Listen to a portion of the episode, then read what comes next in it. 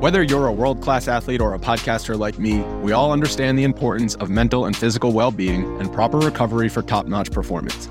That's why I'm excited that Unifyd Healing is sponsoring podcasts on the Blue Wire Network. Unifyd Healing is a new and super innovative global network of wellness centers powered by Energy Enhancement System, or EE System. If you haven't heard of the EE System yet, then you'll want to listen up. This technology promotes wellness, deep relaxation, purification, and rejuvenation.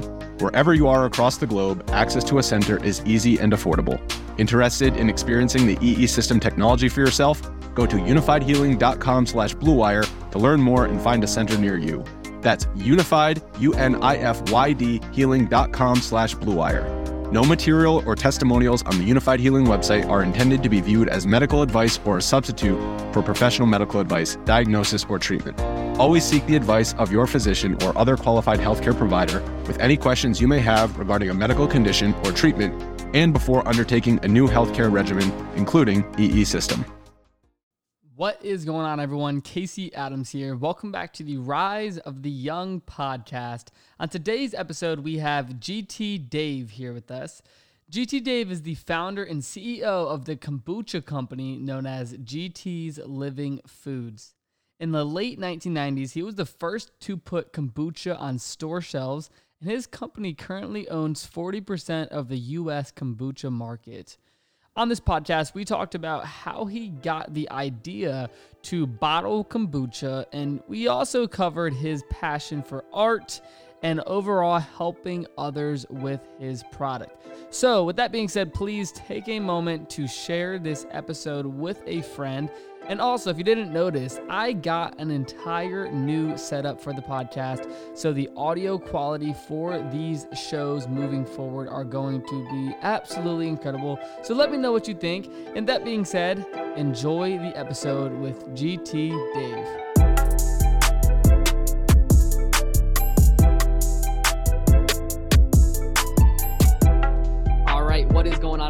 Casey Adams here. Welcome back to the Rise of the Young podcast. Today we have GT Dave here with us. Thanks so much for coming on the show. What's up, Casey? Thanks for having me. So I, am number one. I'm super excited to have you on the show today. You're someone that, when it comes to in, not only inventing but disrupting a market, when it comes to kombucha, you've been doing this for decades now. Where did this all start when it comes to launching GT's kombucha? Well, it started in the middle of the 90s, and I was just a young lad. I was barely a teenager, about 15 years old. And I came from a very unconventional background. Um, I'd say a combination of spiritual and religious, uh, Eastern with Western kind of beliefs or understandings and philosophies. And then, of course, being a young gay male, I think at that time, especially, I was seeing the world through a very unique lens. And so I essentially took that unique perspective and applied it to not only my personal life, but eventually how, you know, uh, the inspiration that I had to start bottling kombucha. Because to be honest, at the time I, had dropped out of high school and I really didn't have any friends. So in my mind, there was nothing to lose. And I was very confident and even brave in the sense that I, I felt that I had to kind of pave my own path and find my own tribe, if you will. So kombucha definitely gave me that purpose and and reinstated that passion for life and for health. I, I remember reading something when you first tried kombucha, you weren't a fan. Is that right? That's absolutely right. Yeah, I, I wasn't a fan because kombucha came into the household when I was about 13 years old. And my parents, who raised me a vegetarian, exposed me to all these bizarre foods. But to be honest, kombucha was like the weirdest of them all.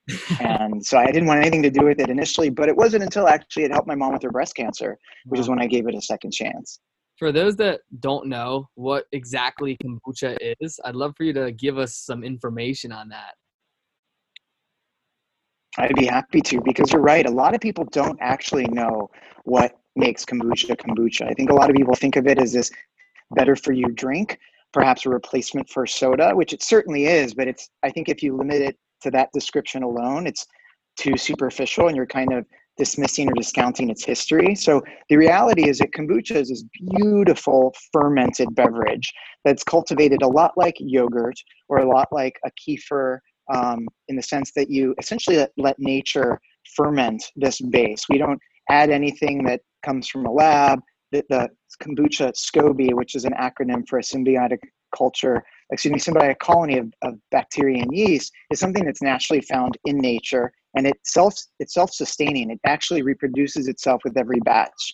And so a lot like a seed that a farmer plants in the ground and waters it and gives it um, nutrients and sunlight, and then eventually it grows to be a tree, and then the tree creates an apple, for instance, and then that apple is what we eat, but in that apple has another seed that you can essentially use for the next tree. Kombucha is virtually that way. Like every batch, there's this offspring that you can use to make your next batch, and the fruit of that batch is what we call kombucha, which is this um, kind of bubbly, tangy, bright fermented tea that has been consumed honestly for hundreds of years, if not thousands of years, and has really established this wonderful reputation for detoxification as well as replenishing the digestive system.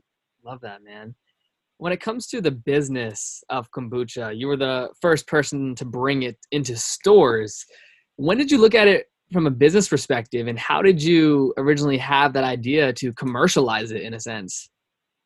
Well, you know, it's interesting. So, I mean, what was the catalyst for me wanting to bottle kombucha was certainly not a financial opportunity or anything that was capitalistic or even entrepreneurial. Not to say that there's there's anything wrong with that, but because I was at the tender age of 15, I didn't really have that in my mindset. Yeah. So what really was the initial catalyst for bottling kombuchas was essentially two parts. As one is I quickly identified how special it was and how it could certainly help people, like it helped my mother. And then I realized a lot of people weren't going to be able to do it on their own. And then the second half is, as I kind of touched on earlier, is it really gave me a sense of purpose, and it was it gave me a reason to get up in the morning. I felt that it was very much a labor of love, and so that was really the driving force exclusively for the first 10 years. And it wasn't until about 2005, which is again 10 years later, that I think I grew up. And what I mean by that is I grew up personally as a human being because now I was in my 20s. And I also grew up as a professional. I started to understand the efficiencies and the art of delegation that really allowed me to be running this hobby, if you will, more like a business. And I think that's when things really started to take off. Very cool, man when you first got into i remember reading an article it talked about getting into Erewhon's when you sold them 20 bottles or something very small you know, yeah. at the time. What, what what was that feeling like you know being the first person to bottle it and put it into a store? Like what was the the goal back then and what did the future look like when you first did that? Yeah well first of all i mean to put it simply it felt magical. It felt you know, being a male, the closest I can imagine giving birth can be, right? Where there's something that you are in love with, you've been working on, you feel strongly about it, and all of a sudden see it kind of come out of you and become this physical thing that people can interact with. So that really was my first experience with bottling and selling my kombuchas being a kid, I was shopping at Erewhon. So it was really a dream come true to see my product that I essentially crafted with my own bare hands be on the shelves of this store that I had frequent I had frequented so many years for so long. Um, so it really was very fulfilling and very rewarding, and it continues to be. Yeah, no, it's it's awesome because I was there yesterday and I walked right by your entire GT's kombucha section. I'm like, it's so cool to you know, I, after having it in the store for the first time to now I'm sure you still go there and you see it and it's everywhere, right? And you know, yeah. looking back and to where you are now, what have you learned from scaling this business and how have you gone about that so well?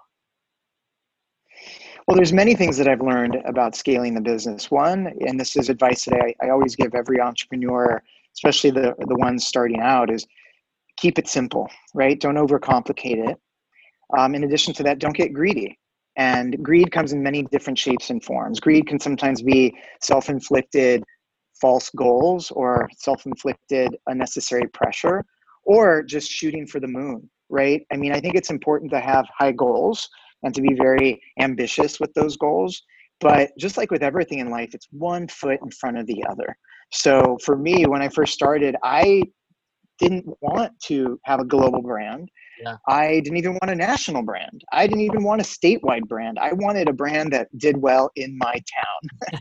and once you I mastered Los Angeles, I expanded out into adjacent cities, then adjacent counties and adjacent states. And that's really what I believe has kind of kept me on a very straight and narrow path is that I've, every decision that I've made has been for the long term and the long run. I, I believe in avoiding short sighted decisions, as great as they may seem, because they can a lot of times blow up in your face.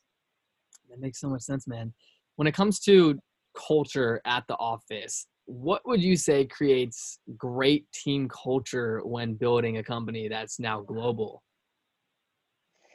I would say the most important thing is to make sure everybody on your team, regardless of what role they have, understands that they really are a stakeholder and they have a purpose that may be greater than what they might see in front of them. Right? I, I say this a lot, especially when we do our kind of year-end town hall conversations around the holidays, as I address our entire company from the, the guy or gal sweeping the floors to the executive that's right below me. And I say, listen, we are all equal because each and everything that we do every day is part of this master plan of making the world a better place, as, as silly as that sounds or as cheesy as that sounds. And it really is getting people to feel empowered, to feel that they have a purpose, that they are part of something great and arguably something greater than them. And so I think that's really necessary to um, cultivate a, a, culture of passion and purpose. And then, as you mentioned um, earlier, is kind of behind me. I know nobody can see this video, but art. I'm a big believer in encouraging artistry and personal expression in everything we do. So whether it's our labels, our products, our marketing, yep. how the environment that we surround ourselves, we, we really want it to be an uplifting and inspirational environment. And I believe that art comes in many d- different shapes and sizes and i think food in many ways is, a, is an art form and we see ourselves as kind of artists and so i encourage that with all the people around me. Love that. How how often do you consume your own product? Because i know um, I, I saw something it's like you drink between 8 to 12 bottles a day. Is that accurate that is accurate and actually at times that's an understatement and the reason why i drink so much and by the way i'm not encouraging people try to mimic or match what I do, but it's a case in point that I am deeply involved yeah. in everything that we do. And I, you know, unlike some entrepreneurs that feel that they are the king of their palace, I am not the king of my palace. Quality is always king. And for products like ours, where our fans don't buy them because they're trending or because they're cute or it's you know popular right now, we believe we make something that really is for a lifelong relationship. And that's a very high standard to uphold, to be honest. And in order to do that effectively and consistently, in my opinion, is that you can never, ever, ever take your eyes off of quality. And if your quality ever changes, it only gets better. And so that's why I taste test all our batches because wow. kombucha is not like a manufactured soda that you're just mixing things together and adding carbonation client a day. It's a lot like farming. It's different crops, different seasons, different seasonalities. And yeah. so, of course, we adhere or target a consistent result, but nature is the one that rules our, our world. Wow. Wow. That's, I read that and I was like, eight bottles a day. That's, that's really a master. It's a lot. I love that. And, you know, it's funny is a lot of people ask me how I have so much energy to do the, the things that I do. And it sounds like a, a, uh, you know, kind of a crazy plug, but I say it's the kombucha because I'm very fortunate to be able to have access to it and drink it throughout the day that it really does power me throughout the day and give me kind of kind of this like limitless energy. So it's it's a it's a bonus. Yeah absolutely. When it comes to your daily routine do you have any rituals that you practice every day? 100% yeah i'm i'm i think uh I, i'm definitely a creature of habit okay and i'm very much rhythmic and routine um, not to say that I don't love things to, I, that I don't love to color outside the lines or do things that are kind of kind of spontaneous. But I do believe that there it's important to have this foundation of of routines that you've architected that over time you've established like this is the best way to keep me healthy, keep me sane, keep me productive, keep me whatever the goal is. So for me, I have on I, I give myself a workout every day. I make sure that I get eight hours of sleep I make sure that I get to do some kind of meditation or mindfulness. And it doesn't have to be, again, your more um, traditional meditation where I'm like sitting in a, in a, in a, a, a, far, like a prairie or a field and I'm like meditating and like birds are flying over me. I mean, of course that's great, but sometimes it's just like having this moment to quiet the mind, take inventory of your thoughts, take inventory of your actions, lay the, set the table, if you will, for the day ahead of you and again, I, I, I make sure that I do that routinely and daily because without that, I think sometimes you can wake up and be like, oh my God, I didn't do anything or I didn't do anything that I'm really proud of. Yeah. Wow. That, that's super cool, man. When it comes to the last, you know, six, seven months with the, the change of the economy and how everything has really came to a halt for a lot of businesses, how have you guys adapted during these times when it comes to working from home and dealing with the pandemic that was upon us? It's been very interesting to say the least. I mean, I think to put it simply, we experience ups and downs and a, and a combination of those and continue to. The interesting thing about COVID, which I think a lot of people have said, is it's this weird kind of equalizer in many ways. It's very different to 9 11, very different to the housing market crash. It's very different than I think any of us, regardless of your age, have seen in our lifetime. And I think that, you know, obviously the challenging aspect of it is whether um, myself or people I know or, or people that I know through my friends and family of just the suffering that's going on of um, health concerns, lack of employment, lack of income, uh, just the fear and uncertainty that I think that we all continue to live. And of course, you know, I think it's challenging right now because we don't, I think we all agree we don't really have a solid leader that we can look to. Um, I was saying this the other day that I thought it was pretty remarkable that when 9 11 happened, it was almost like the next day we all united yeah. and there was this proud patriotic kind of patriotic um, kind of emotion that was tangible around you with covid it hasn't felt that way which is kind of i think a missed opportunity to be honest because we really are all in this together but i think there are certain i think people are suffering more than others and i think that is creating a little bit of that divisiveness so that's the challenges that i personally and professionally have experienced and of course more on the professional side just wanting to make sure that I'm keeping my staff safe, that we're not exposing ourselves or the families of our employees to any issues. But at the same time, it's a reminder that why we do what we do. Like we've always stood for health. And I think now more than ever, your health is your wealth. And if you're not healthy, you don't really have anything. And I think COVID has certainly taught us that. So it's really, really reinstated and reaffirmed our purpose and passion um, and then the last thing, and this is trying to be optimistic, is that COVID has certainly give us given us the gift of time, and that's to put energy and attention to things we normally didn't have the chance to previously. Love that. I know that uh, you mentioned before just your appreciation of art, and I I know that you have an art collection. Where does your passion for art come from? You know, my collection of art was kind of, in a weird way, uh, an unexpected uh, encounter, if you will. So what happened was about 12 years ago when I built my first home. It's a it was a contemporary home and had kind of an open floor plan. And the designers and architects that I were using started to reference certain areas of the house as galleries. And that was the first time that I was it was being suggested to me that art was in my future. And you know, to be completely honest, quite quite early, I didn't really understand it. But I was very fortunate to have some really intelligent people come my way and take kind of put me under their wing. Yeah. And through that relationships, through those relationships, I was able to navigate the art world. And what it has done for me and where I'm at today is I have this very wonderful understanding of what it means to be an artist and what it means to create incredible art. And what I've learned and identified through my interactions with these artists and collecting their work or even just appreciating it is it nine out of 10 times, if, if not 10 out of 10 times, the most incredible art comes from somebody that has a point of view that they want to share with the world, but not in a heavy handed way, almost like this is something that I want to reveal or expose you to, and I want you to feel a certain way, but the way you feel is up to you. And that's kind of um, a philosophy that I've adopted over the, the course of the last decade is I a lot of times create my products not to sell them, even though selling them's nice, yeah. but I feel that I really wanted to move people. I really wanted to allow people to grow from them and have this new enlightenment or this new awareness and new relationship with themselves and their health. And so I think the art world is certainly kind of giving me and my brand and even my company more of a heart and soul. I love that, man. And when it comes to just, you know, collecting art, from a business perspective, you know, I, I myself I love art. What have you learned about just the art industry? And I think obviously this this goes into who you are and your brand and what you stand for, but art from a business perspective and appreciation for art and how it can go up in value. I'd love for you to give us some insight on what that world looks like for aspiring art collectors out there. Yeah, collecting art is a wild, wild ride.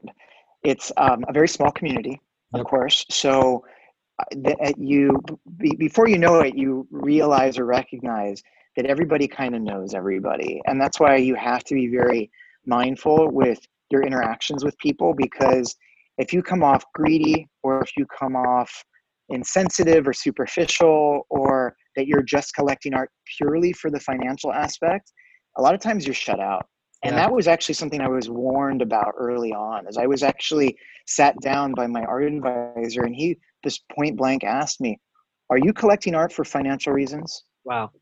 Because if so i don't want to work with you and it was a change in philosophy because candidly i did start collecting art because it was a great investment. I mean that's what a lot of people know about art.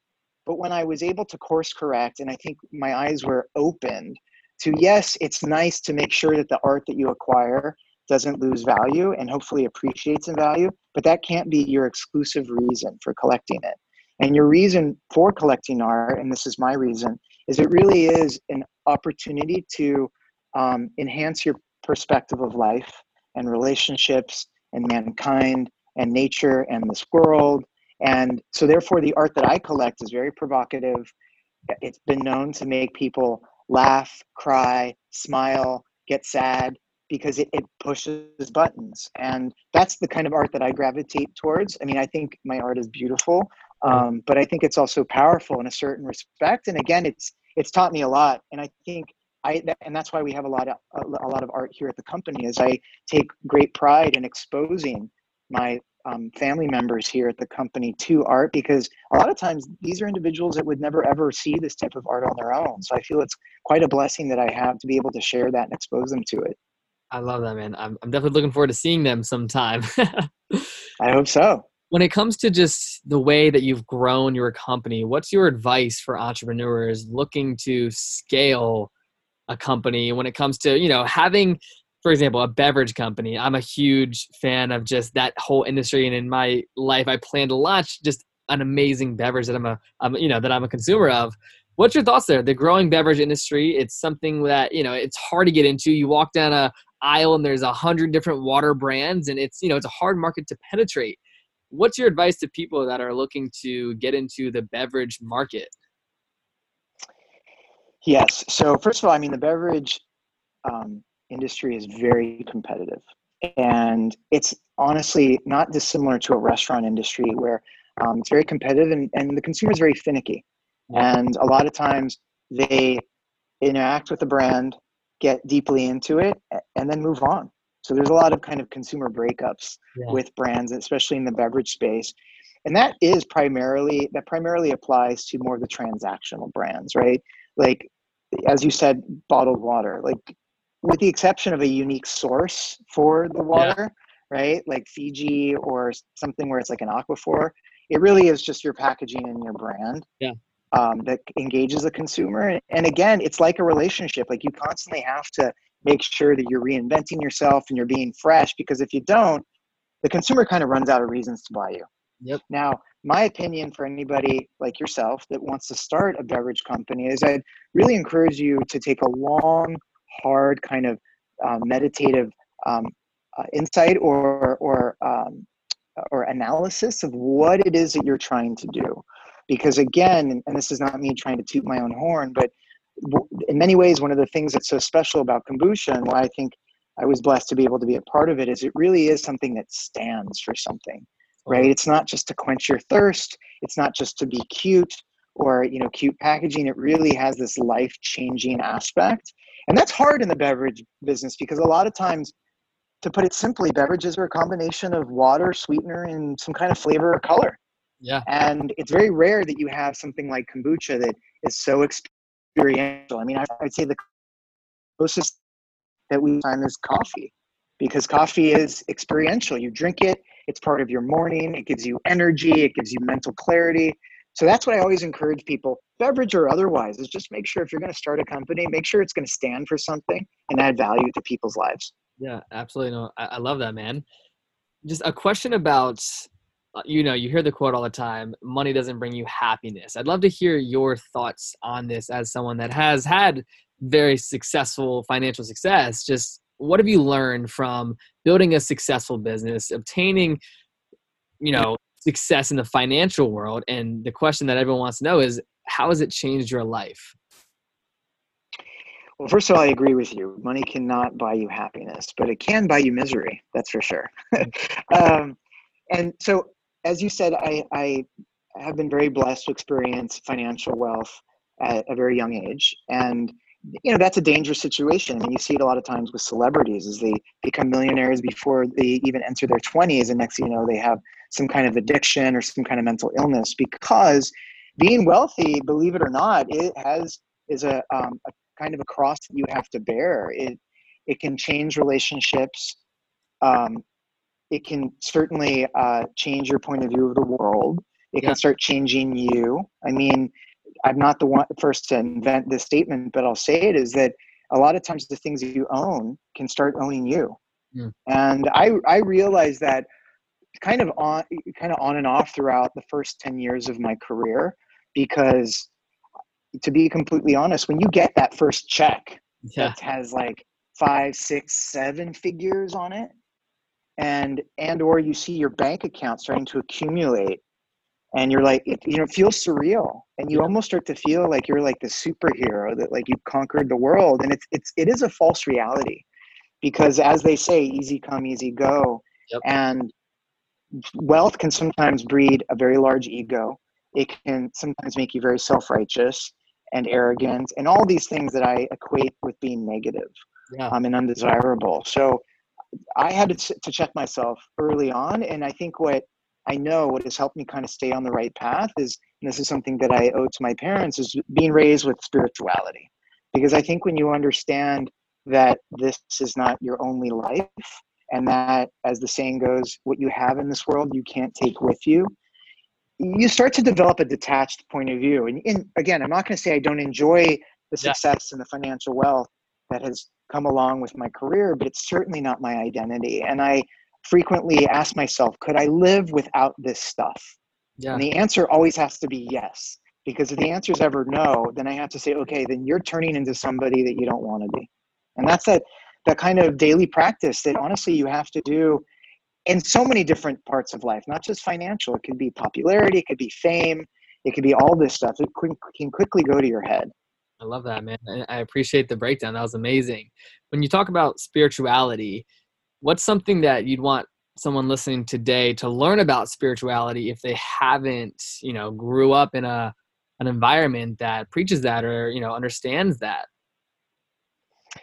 well i will say the most important kind of um, principle of spirituality is just really understanding that all that really matters in this world is love and that really is you know we're living creatures we exist to give love and get love. Although I think we forget about that a lot of times. And so if you kind can kind of root yourself in that philosophy, you understand that really is you you never want to do anything to somebody that you wouldn't want done to you. You never want to hurt someone's feelings. You never want to do something that's wrong um, that causes pain or displeasure to another human being or another living thing. And what I put in that is obviously animals, um, nature, the planet. And it's really living a life that you can be accountable for. And I think that's why, in many ways, I think religion exists in our world. Is I think, even though I don't consider myself religious, I think it kind of gives people a guardrail and it gives that. I think faith is really important because without faith, there really are no consequences to your actions. And that means you could basically do anything yeah. and hurt somebody in the process. So, spirituality to me is really just understanding that um, you know, we're all here to give love and get love and be good to one another and hopefully leave this world a better place and better than we found it. I love that, man. Last question before we wrap up. That is, what do you want your legacy to be? I want my legacy to be one that when people think of me as a human being or the things that I've done, that that first of all they have a smile on their face because they rather directly or indirectly experienced um, the kindness or the compassion or the beauty or the health or the enlightenment that I contributed on this planet. And through that, they grew and became a better person. That's all I really want. I mean, I don't want to to go down in history as this like the richest person alive or the guy that created kombucha or any of those egotistical driven kind of goals and objectives. I just really want somebody like he was a good guy. He was um, he was kind. He was loving. He was sincere. He was selfless. And if I if I leave this world with that kind of impression, then I've done my job. I love that, man. That's a, that's a beautiful way to end it, man. Last but not least, for everyone that's tuning in, that's listening, where's the best place that they can continue to follow you and just be a part of GT's kombucha? Absolutely. Well, first of all, of course, the company and the products we make is the best way to understand our products. Yeah. So our website is gtslivingfoods.com. And then our handles on social media are all GT's kombucha. So that's GTS K O M B U C H A. And for those of you that want to follow me and see what I'm up to, uh, I can't say my life is that exciting. Um, most of my handles are GT Dave3, which is mostly Instagram and I think YouTube. Why the three? I was going to ask that. Well, it's interesting. Somehow somebody squatted on the GT Dave, so I have to find him or her and, and, and settle that score. Um, but also, to be honest, my, my luck runs in threes. So I'm the third born. My third flavor is my best seller. Wow. Um, my third relationship became my marriage. I mean, I could go on and on and on. I'm born on November 3rd. Um, so yeah, so there's a lot of symbolism in, in the number three. Wow, that, that is very cool. well, man, GT, thank you so much for coming on the show, today, man. It was it was such a pleasure to have you on, and I'm sure that the people listening, though, if they haven't already tried your kombucha, they're gonna go give it a shot, man. So thanks so much for coming on. Thank you, Casey. It's been a pleasure.